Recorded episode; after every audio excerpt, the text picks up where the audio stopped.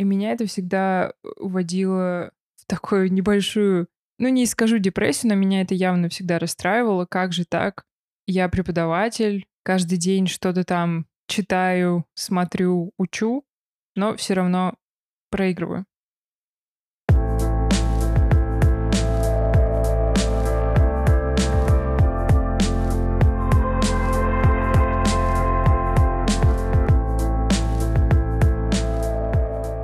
Запись прошла?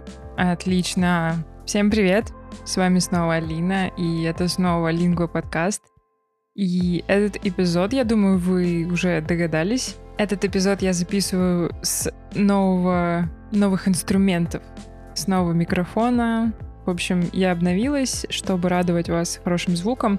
Насчет того, насколько он хороший, я, конечно же, пока что затрудняюсь ответить, потому что это пока что первый опыт, когда я взяла и вот записываюсь. Потом буду редактировать уже, наверное, более понятно будет. Но если что, прошу прощения за какие-то отдельные неполадки, если они будут возникать. Вот, я пока что все это дело только тестирую, как бы проминаю и надеюсь, что в будущем звук будет становиться все лучше и лучше. Об эпизоде, о чем сегодня я буду говорить. Э, говорить я буду о словарном запасе, о том, как его обогащать и какие есть техники по запоминанию слов.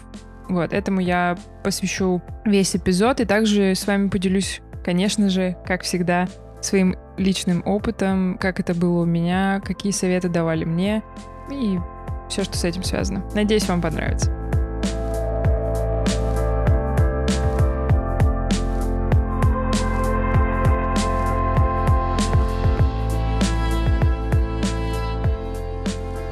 Когда я преподавала, меня часто спрашивали студенты, а как учить слова. Ученики спрашивали с достаточно такой наивной надеждой, что я дам им какой-то, раскрою им какой-то секретный способ, э, который знает только э, секретный клан преподавателей, и который точно работает. Но нет. В тот момент я просто делилась с ними какими-то простыми истинами, что-то типа нужно много смотреть, нужно много слушать, читать, и делать это нужно каждый день. И тогда только что-то может получиться. В этот момент я прям видела, как меняется выражение лица студентов с заинтересованного достаточно разочарованное. Я думаю, что так получилось по нескольким причинам. А, я на самом деле и сама не знаю, что нужно такое магическое делать, чтобы слова быстро запоминались. И на самом деле у меня у самой это вызывает массу вопросов и массу негодования. Например, у нас в семье есть такая игра слова. Вот мы, например, даже сегодня в нее играли в машине. Мы, например, там можем, опять же, да, сидеть в машине, либо идти по улице и начать внезапно играть в эту игру. Все просто. Например, я говорю слово по-английски, какое я сегодня выучила, либо какое-то интересное слово, которое мне запомнилось с прошлого раза, либо слово, которое я использовала или которое меня спрашивают студенты и там, мой молодой человек должен перевести его на русский язык. Ну и наоборот. Ну, такая вот подобная игра английские слова. И дело в том, что я всегда проигрываю в эту игру, хотя я человек, который каждодневно связывает себя с английским, в отличие от моего молодого человека.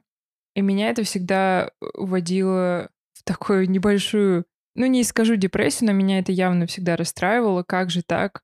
Я преподаватель, каждый день что-то там читаю, смотрю, учу, но все равно проигрываю. Конечно, я много раз заводила разговор о том, как это у него выходит, как он учил так волшебно слова, язык и прочее, почему он знает, а я не знаю. И у него тоже нет никакого секретного рецепта, никакой магической техники по заучиванию слов.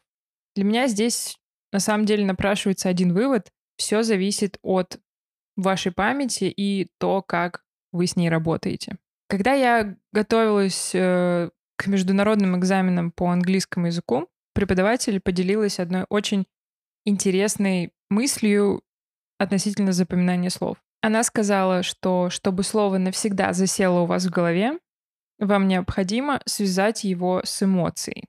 Сделать это не так просто, как кажется на первый взгляд. И она предложила, например, свой способ, как это можно связать с эмоцией. напишите шутку, сказала она нам. То есть, если вы хотите запомнить какое-либо слово, либо фразу, напишите просто с, эти, с этой фразой или словом шутку, и тогда вы связываете это с какой-то положительным моментом, и, ну, это слово просто застревает у вас в голове. Но здесь встает одна проблема.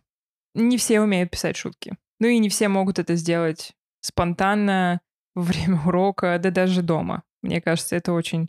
Так, ну, это талант нужно иметь. Да и слов, на самом деле, может быть слишком много, чтобы с каждым придумывать какие-то шутки, которые тебя могут рассмешить. Но мне кажется, это не очень универсальный м- способ. Но в одном я с ней абсолютно согласна. Слова действительно запоминаются лучше всего, когда они связаны с эмоциональным каким-то всплеском. У меня на самом деле это так и работает. И это не обязательно должна быть положительная эмоция. У меня бывали моменты дикого стыда, когда я, например, произносила слово или какую-то фразу, и меня поправляли, и все. Мне стыдно. Ну, я, возможно, произносила ее неправильно, либо употребляла ее неправильно, либо я, например, забыла слово, и мне опять же стыдно, потому что как же так, я преподаватель, я не могу забывать слов. На самом деле могу, мы все люди. Ну так вот, мне, как правило, в эти моменты дико стыдно, особенно когда ко мне обращаются студенты. И в этот момент это слово, эта фраза, например, который, с которой меня поправили, она навсегда застревает у меня в голове. Я до сих пор все их помню, помню, в какой момент это было, в какой момент это произошло. Да, это не супер позитивный опыт, но он помогает. Тут уже дальше сами делайте выводы. Ну, да, опять же, включить это в рутину запоминания слов не получится, потому что мы не можем вызвать эмоции быстро по щелчку и по расписанию. Но, возможно, вы сможете как-то воспользоваться этой информацией в будущем. Есть, конечно же, другой способ, э, который тоже работает, который работает также в моем случае и в случае моих знакомых. Представьте, что вы выписали слово, которое очень хотите запомнить. Вы его выписали себе в тетрадь, добавили контекст. Обязательно выписывайте слова в контексте, потому что одно слово может иметь очень-очень много значений в английском.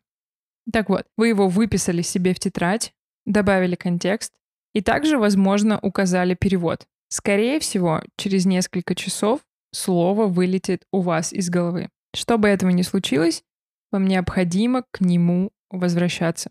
Как? Просто откройте тетрадь немного позже и взгляните повторно на то, что вы выписали. И в идеале, конечно же, это все нужно повторить слух, если позволяют на то ситуация, и попробуйте добавлять какие-то свои примеры. Здесь, конечно же, в будущем важно не выработать какие-то негативные эмоции к этой рутине из-за того, что это достаточно монотонный процесс, и чтобы такого не было, введите какую-то динамику в это повторение.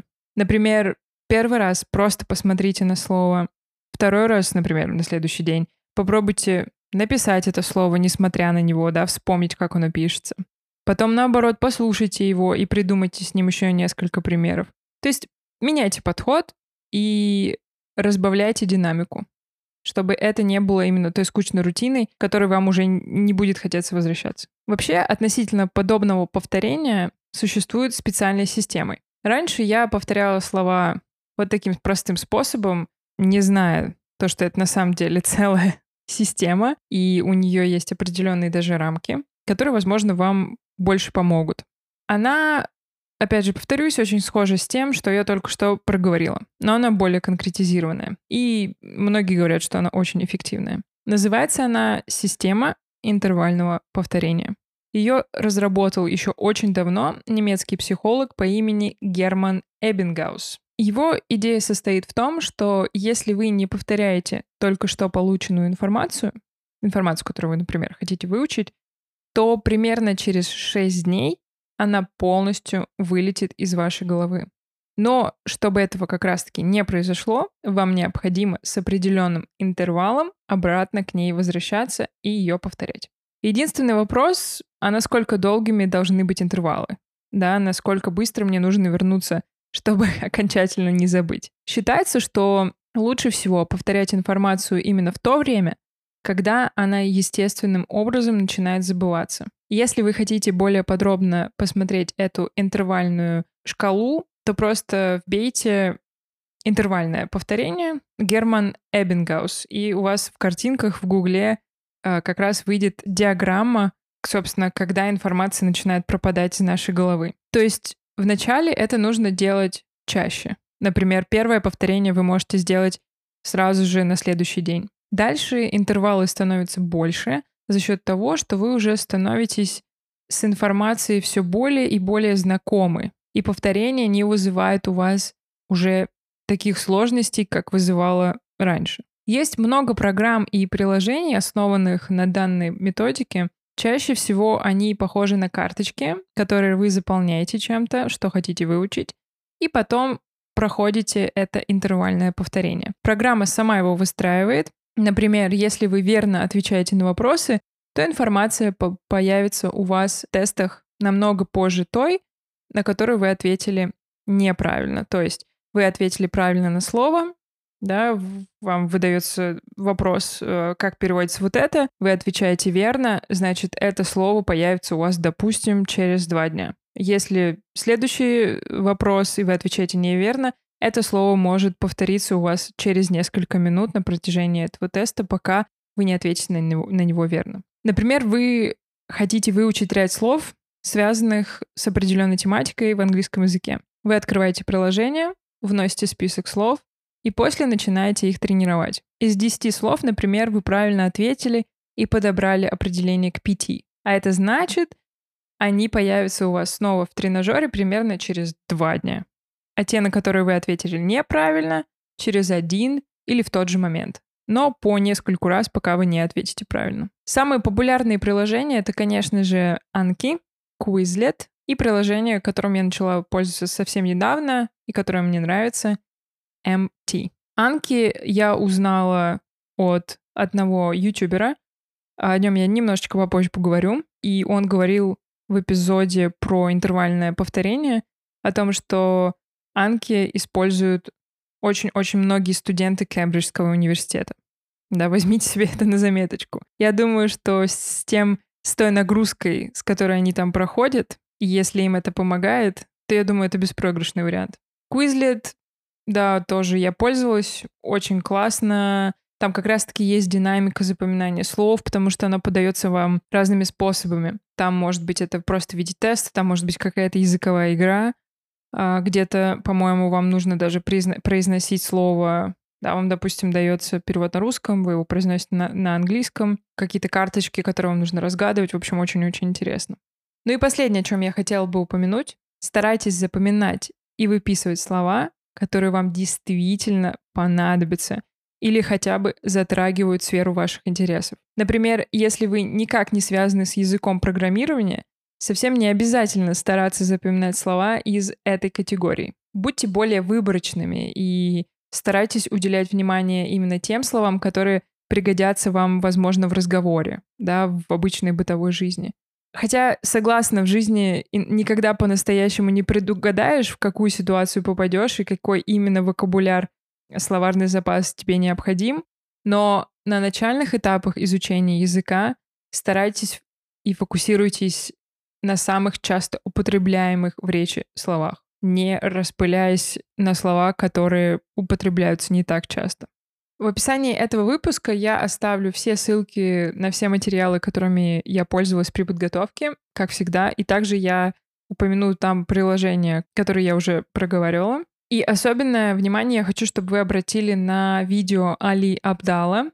Али — практикующий врач. Он окончил Кембриджский университет, и мне кажется, что этому человеку уж точно можно верить, потому что объем информации, который он получал и запоминал Кембриджском университете, мне кажется, выше вся, всяких норм. Так вот, он приводит не только доказательства и исследования в отношении интервального повторения, но также говорит, как внедрить это в вашу повседневную жизнь. То есть, как сделать так, чтобы вы пользовались интервальным повторением и не забывали про него, когда вы хотите что-то выучить. Естественно, он использовал интервальное повторение в отношении подготовки к каким-то своим медицинским экзаменом. Вот, вы его можете использовать, когда за хотите запомнить грамматику, либо словарный запас. Небольшой спойлер к видео. Вам нужно заниматься хотя бы понемногу каждый день. И тут мы уже возвращаемся к началу эпизода, где я говорю о том, что каждодневная практика — это именно то, что вам нужно, и именно то, что работает. А какие именно способы вы используете и внедряете в нее, полностью зависит от вас самих и от того, что вам подходит.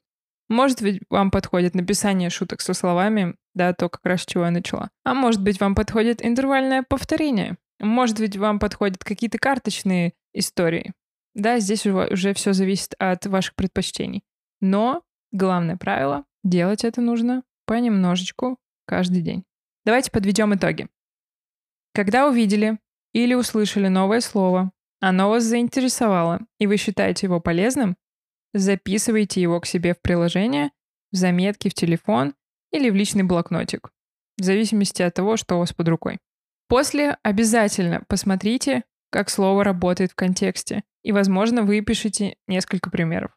Используйте систему интервального повторения, периодически возвращаясь к тем словам, которые вы выписали. Но возвращайтесь к ней или к ним с разной динамикой, с разным подходом, чтобы вам не было скучно, чтобы немного разнообразить процесс повторения. Не забывайте повторять чаще именно те слова и выражения, которые вам сложнее всего запомнить, давая большие интервалы тем словам, которые запомнились легко, если вы, например, делаете это без приложения. Например, сначала повторяйте с разницей в день, потом через неделю, потом 16 дней и четвертый раз через 36 дней. Ну или просто воспользуйтесь приложением, э, которое сами все за вас сделают и посчитают. Здесь, конечно же, важно упомянуть, что большую роль сыграет так называемый Active Recall. Что такое Active Recall? Active Recall — это когда вы не пассивно вспоминаете информацию, заглядывая в Google или книгу. А наоборот, вы сами пытаетесь вынуть ответ у себя из памяти, напрягая извилины. Иногда начинает даже болеть голова. Вот это и называется Active Recall. И это очень полезная штука. Например, прежде чем повторить слово, сначала попробуйте самостоятельно его вспомнить, напрячь извилины. Следующее. Старайтесь заниматься языком и открывать для себя новые слова и фразы каждый день. Как? Все просто. Смотрите фильмы, слушайте, смотрите сериалы, подкасты. Это же прекрасно. У многих, кстати, подкастов, эм, которые ведутся на английском языке, есть транскрипты. Прям они прописывают слово в слово, и вы можете открыть этот скрипт, включить подкаст и следить за тем, как они говорят, выписывая интересные слова. И сразу же видя их в контексте, как они работают в диалоге. Тут здесь вы сразу очень много наук отрабатываете. Вы, во-первых, сразу же слышите, как звучит это слово. Можете остановить, сделать паузу, повторить, попробовать это проговорить, да, поработать немножечко над произношением. Читайте книги на английском языке. Если у вас еще там средний, либо ниже среднего уровня, и, естественно, вам не нужно бросаться за и читать оригиналы, ни в коем случае. Это большой демотиватор. Вы посмотрите, там очень много пугающих, сложных, длинных слов, и просто закроете, убежите, и больше не вернетесь к английскому. Нет, именно нужно подходить к английскому со своего уровня. Адаптированная литература. Идете в Библию Глобус на Лубянке, там огромный целый отсек, где продаются адаптированная литература на английском языке для всех уровней, по-моему. По-моему, для всех. Очень интересно. Это в основном классика. Ну, есть какие-то, по-моему, более современные произведения. Ну, тут уже смотрите из того, что вам нравится. Потом дальше идем слушайте книги. Есть прекрасное приложение, которое называется audible.com, ну или Audible. Я оставлю в описании эпизода ссылку. И там вы можете слушать. Там огромная библиотека э, книг на английском языке. Выбирайте, слушайте, что вам нравится. Опять же, будьте аккуратны, смотрите именно, чтобы вам было комфортно, чтобы вы знали все слова, примерно понимали суть. Находите любимых англоязычных блогеров. И главное, старайтесь получать удовольствие. А по поводу блогеров, их настолько много сейчас на YouTube, что если вы любите даже вязать, я не знаю, да, достаточно, мне кажется, непопулярное хобби, но вот, например, вы любите вязать и хотите выучить английский, так откройте туториал, э, да, то есть откройте объяснение на английском языке, как нужно вязать какие-нибудь интересные, не знаю, крючки. Я не очень разбираюсь. Любите путешествовать, смотрите и слушайте подкасты, YouTube-видео про путешествия, все что угодно. И да, удовольствие. Кайфуйте. Конце каждого эпизода я также хочу давать рекомендацию на неделю, чтобы у вас еще было что-нибудь послушать, кроме моего подкаста. И мне очень-очень понравился подкаст, который называется «Обмозгуем». Особенно мне понравился, и я вам рекомендую, 18 эпизод «Как выучить новый язык, жить на нем», плюс Анастасия Иванова. Вот кто такая Анастасия Иванова и прочую информацию вы как раз-таки можете услышать в этом эпизоде. Мне очень понравилось, на мой взгляд, очень полезный эпизод. Вот прям вбивайте. Обмозгуем 18 эпизод.